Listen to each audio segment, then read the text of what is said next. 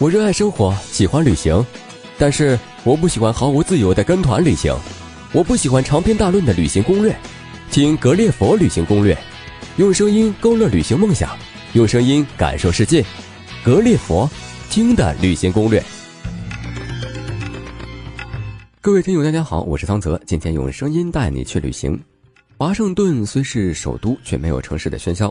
白宫、国会山、五角大楼静静地坐落于此。散发着无上但却不孤傲的威严。每年的三到五月，整座城市樱花盛开，更是显得分外壮观美丽。今天我们的目的地就是这里。本声音攻略适合两到三天的华盛顿自由行。攻略会介绍华盛顿的景点、美食、购物、行前准备各个方面。欢迎收听由上清为您策划、桑泽为您主持的华盛顿声音攻略。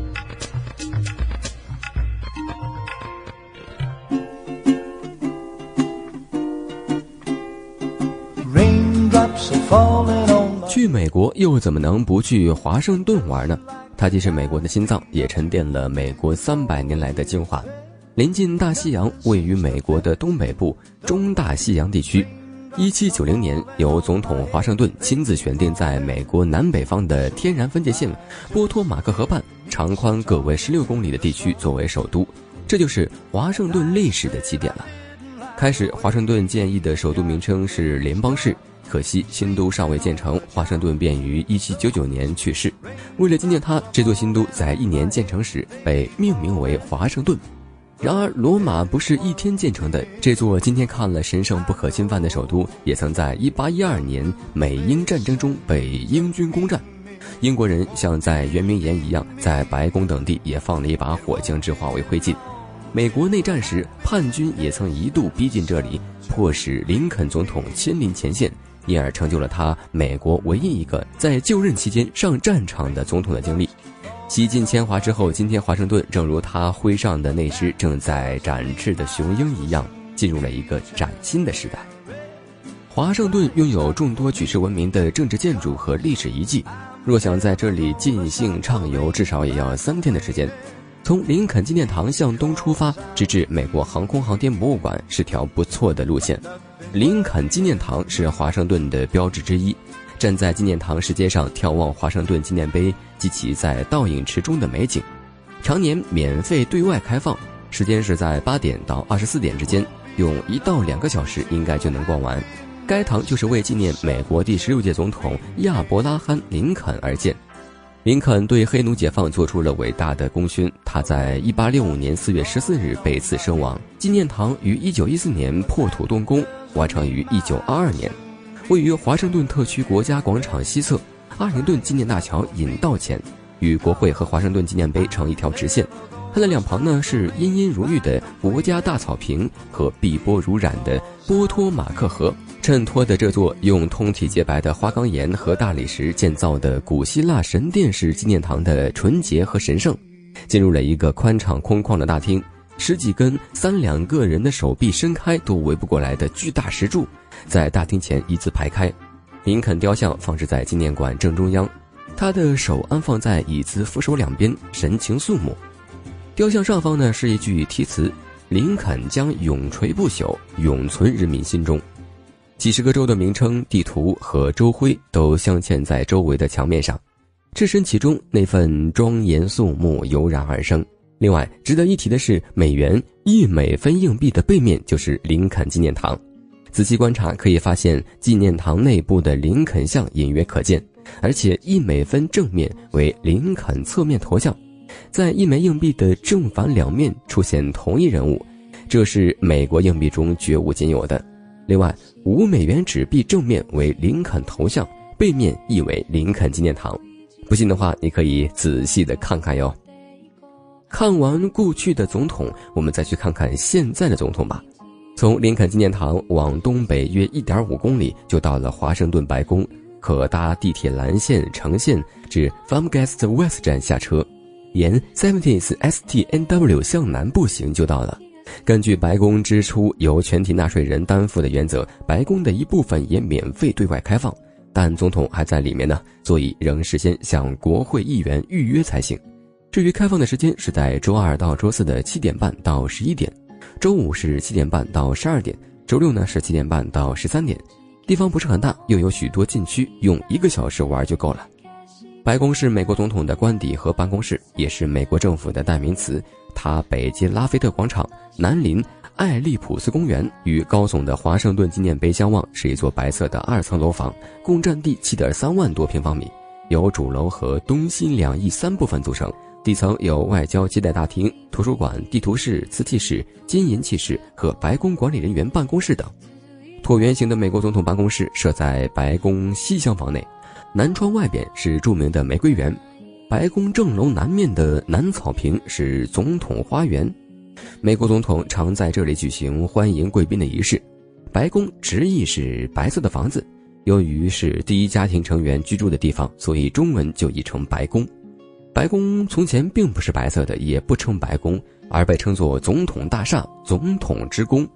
一七九二年始建时是一栋灰色的砂石建筑，从一八零零年起，它是美国总统在任期间内办公并和家人居住的地方。但是在一八一二年发生的第二次美英战争中，英国军队入侵华盛顿。一八一四年八月二十四日，英军焚毁了这座建筑物，只留下了一副空架子。一八一七年重新修复时，为了掩饰火烧过的痕迹，门罗总统下令在灰色砂石上漆上了一层白色的油漆。此后，这栋总统官邸一直被称为白宫。一九零一年，美国总统西奥多·罗斯福正式把它命名为白宫。看完总统，再去看看国会吧。白宫东北约零点三公里，一处海拔为八十三英尺的高地上，就矗立着美国国会的办公大楼。所以这片高地呢，也被称为国会山。搭红线到 Union Station 站或者城线蓝线到 Compton South 站就可以到了。这里呢也是免费对外开放的，时间是夏季的九点到二十点，或者冬季的九点到十六点三十分。不过星期天是休息的，在里面待一个小时左右也就可以了。从远处望去，国会大厦是一座巨柱环立的建筑物，中间是皇冠形的圆顶式大楼。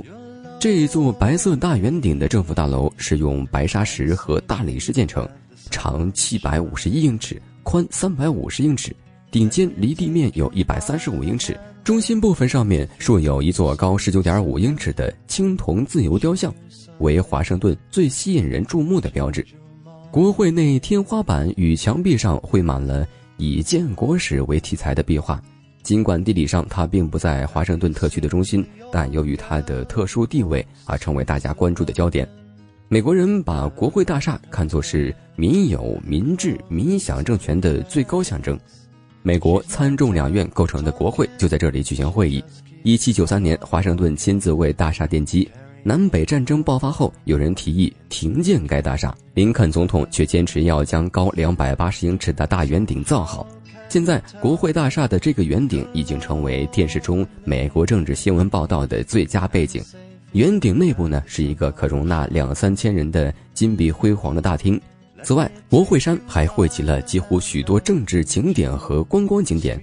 值得一游的是国家广场沿街的史密苏尼博物馆群，该区到处都是政客议事的餐厅。到了华盛顿，岂有不到华盛顿纪念碑去玩的道理呢？从国会山往东南走约一点二公里，就是位于国会广场正中央，在蓝天白云及绿色草坪衬托下，尽显非凡气势的华盛顿纪念碑。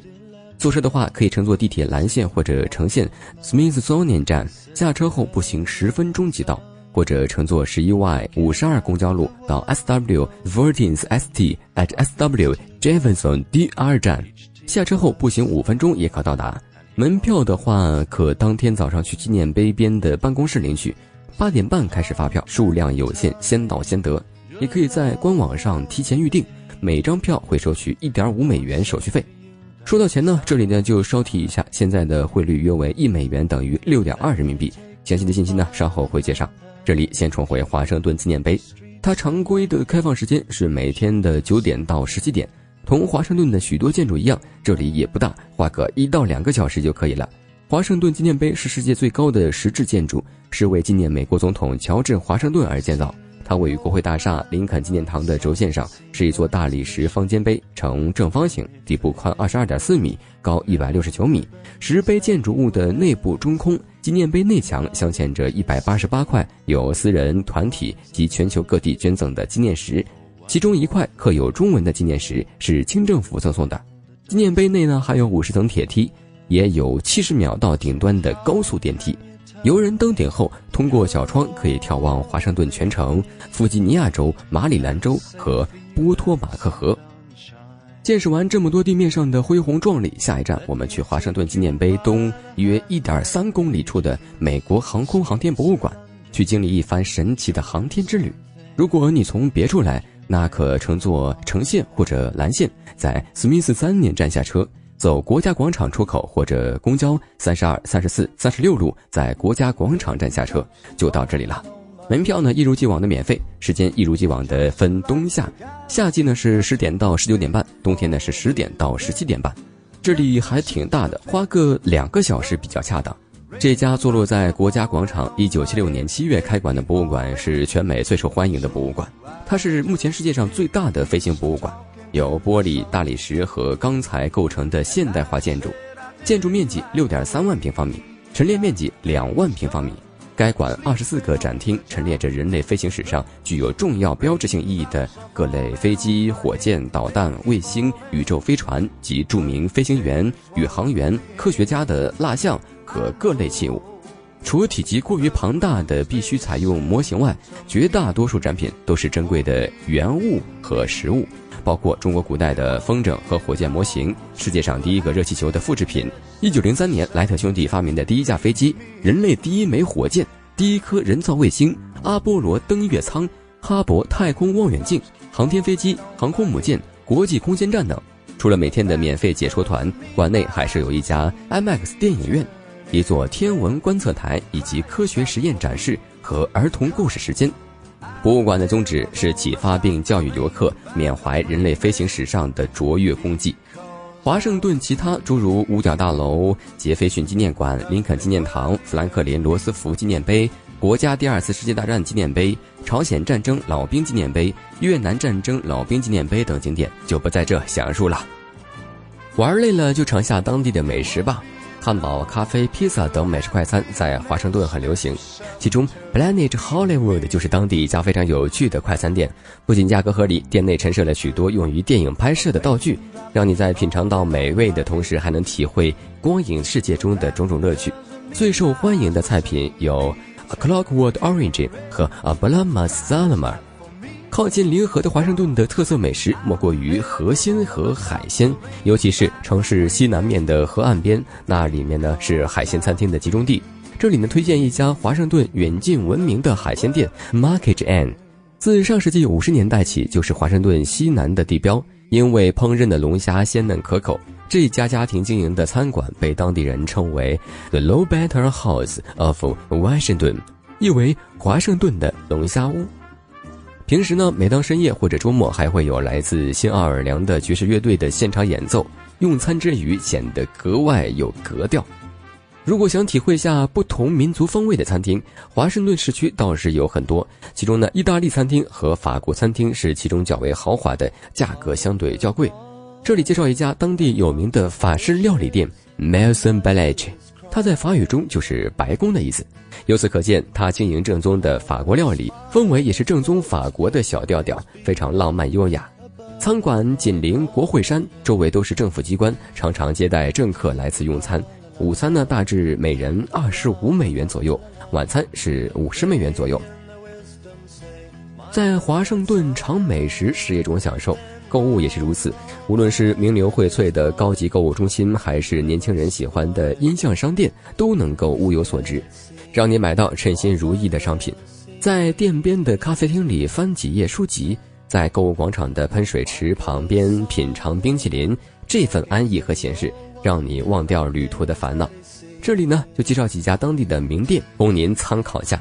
首先是 Iraj Town Park，位于乔治敦 M 街道。和威斯康星大街的西南角汇合处的一家高级购物中心，内有销售时装、皮革制品、小物件等商品的小型商店一百多家，共分四层，一层有喷水装置，屋顶是玻璃，光线明媚充足，气氛宜人。其次是 Maza Galleries，四层的楼面共包括五十家经过严格挑选的店家，高级百货商厦 Neiman Marcus，时装名牌老店 Rilimba Raleigh House，。另外呢，还有电影院，来此光顾的一般都是上层名流。最后是 Pentagon City，以服装为主，经营各档百货，总共有一百五十多个商店。地下呢是各国风味的快餐厅、电影院，紧邻着购物中心的还有两家名牌商城，也值得一看。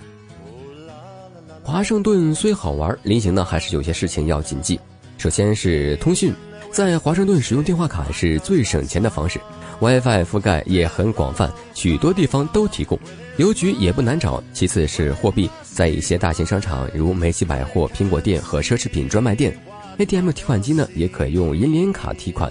最后是行装，三月到五月去最佳，只需要穿着简单的单衣，携带雨具即可。华盛顿的治安总体来说是很不错的，但如果遇到危险，记得拨打九幺幺。出发之前可以购买境外旅游保险，以防万一。此外呢，还有两个小贴士要注意：第一是地铁内不允许吃东西，不能在车厢间穿行，随身携带的包不能占据座位，不允许坐在地铁站外台阶上。第二呢，含酒精的饮料不能在公共场合打开或者饮用。从中国去华盛顿的话，只能选择飞机。华盛顿的机场有三个，其中杜勒斯国际机场主营国际航线。下飞机后可以搭乘蓝色迷你巴士 Super Shuttle 到市中心，票价一共是二十二美元，可指定下车地点。搭车处在机场内的。Transport Station 也有到地铁局限西弗斯教堂内的专线巴士，搭乘处位于机场二楼，所需时间呢是二十五分钟，单程票是八美元。而从西弗斯教堂站搭地铁到市中心需要约二十分钟，票价是一点五到二点一美元。也可以搭乘计程车到市区，车资大约四十五美元。专程去华盛顿呢，不如将之作为北美行的一部分划算。如果从北美其他地方来，可以搭美国国铁 Amtrak，只是火车票价并不便宜，因此并不推荐。除此之外呢，就是美国著名的长途运营巴士灰狗巴士和价格相对便宜的 Megabus 都是不错的选择。华盛顿市区的交通呢，也可称便捷。首先是公共交通，包括地铁和公交。华盛顿地铁一共有红线、橙线、银线、蓝线、黄线、绿线六条线路。纸质车票外加一美元工本费，非高峰时期的票价是一点七五到三点六美元，高峰期票价是二点一五到五点九美元。公交的票价呢是一点七五美元。其次是出租车，起步价价为三美元，每英里二点一六美元。装入后备箱的行李每件加收五十美分。最后呢是当地特色的交通，一是鸭子船，他们改装自二战中的水陆两栖车。票价是成人三十九美元，十二岁以下的儿童二十九美元。二是呢敞篷双层观光大巴，票价是成人两天票五十九美元，五到十五岁的儿童二十九美元。一天票成人是四十八美元，儿童是二十七美元，而五岁以下呢则是免费的。此外，在华盛顿乘坐公共交通还有种比较常用的经济之选，Smart Trip Card，它是美国华盛顿地铁和公交的充值卡系统。除了不用每次排队买票以外，还能每次节省一美元的纸质车票工本费。该卡片工本费是两美元。美式早餐和免费 WiFi 也只能在正规酒店提供，缴费虽属自愿，但习惯上也是要付百分之十左右的。还要注意的是，在华盛顿住店，每晚都需要交一点五美元的住宿税哦。华盛顿的美，恰是它经济色彩不浓的单纯之美。这里是大多数联邦政府机关与各国驻美国大使馆的所在地，也是世界银行、国际货币基金组织、美洲国家组织等国际组织总部的所在地。世界上也没有任何一座城市拥有像华盛顿这么多的免费景点。走在总统们踏过的路上，可探寻这座城市、这个民族乃至全人类的历史。而各种动植物园、风姿绰约的湖泊、公园，也给华盛顿增添了一份别样的美。好了，这期节目就到这里了。主播桑泽感谢大家收听，借此机会也为栏目做做广告。如果您是旅行达人，喜欢分享，欢迎您拿起您的笔，给我们描绘一段您旅途中的有趣事情、感悟，或者一段难忘的经历都可以。稿件一经采用，您不仅可以获得稿酬，我们还会在声音攻略中为您署名，让格列佛听友分享您的旅行体验，成为格列佛的大名人呢。当然了，如果您还喜欢播音，那您就是我们要找的那个人了。欢迎通过微信给我们留言，我们的编导会及时与您联系。旅行的路上听格列佛，格列佛听的旅行攻略。您对我们有哪些期待建议？还想收听哪里的攻略？欢迎通过微信与我们互动。最后，在耳边的这首美国民谣《Blow in the Wind》的音乐声中，各位听友再见了。Before you call him a man, how many seas must the white dove sail before she sleeps in the sand? And how many times must the cannonballs fly? before they're forever banned? The answer, my friend, is blowing in the wind. The answer is blowing in the wind.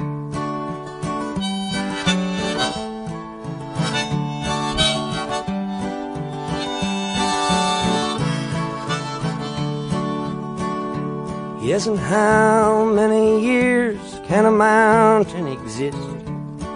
before it is washed to the sea.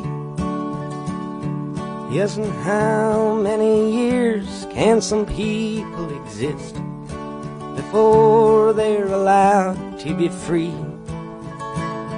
Yes, and how many times can a man turn his head and pretend that he just doesn't see? The answer, my friend, is blowing in the wind. The answer is blowing in the wind.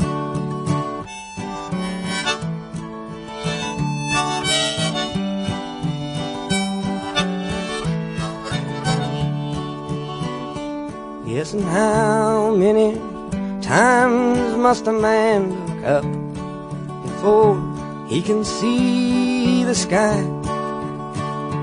Yes, and how many ears must one man have before he can hear people cry? Yes, and how many deaths will it take till he knows that too many people have died? The answer, my friend, is blowing in the wind. The answer is blowing in the wind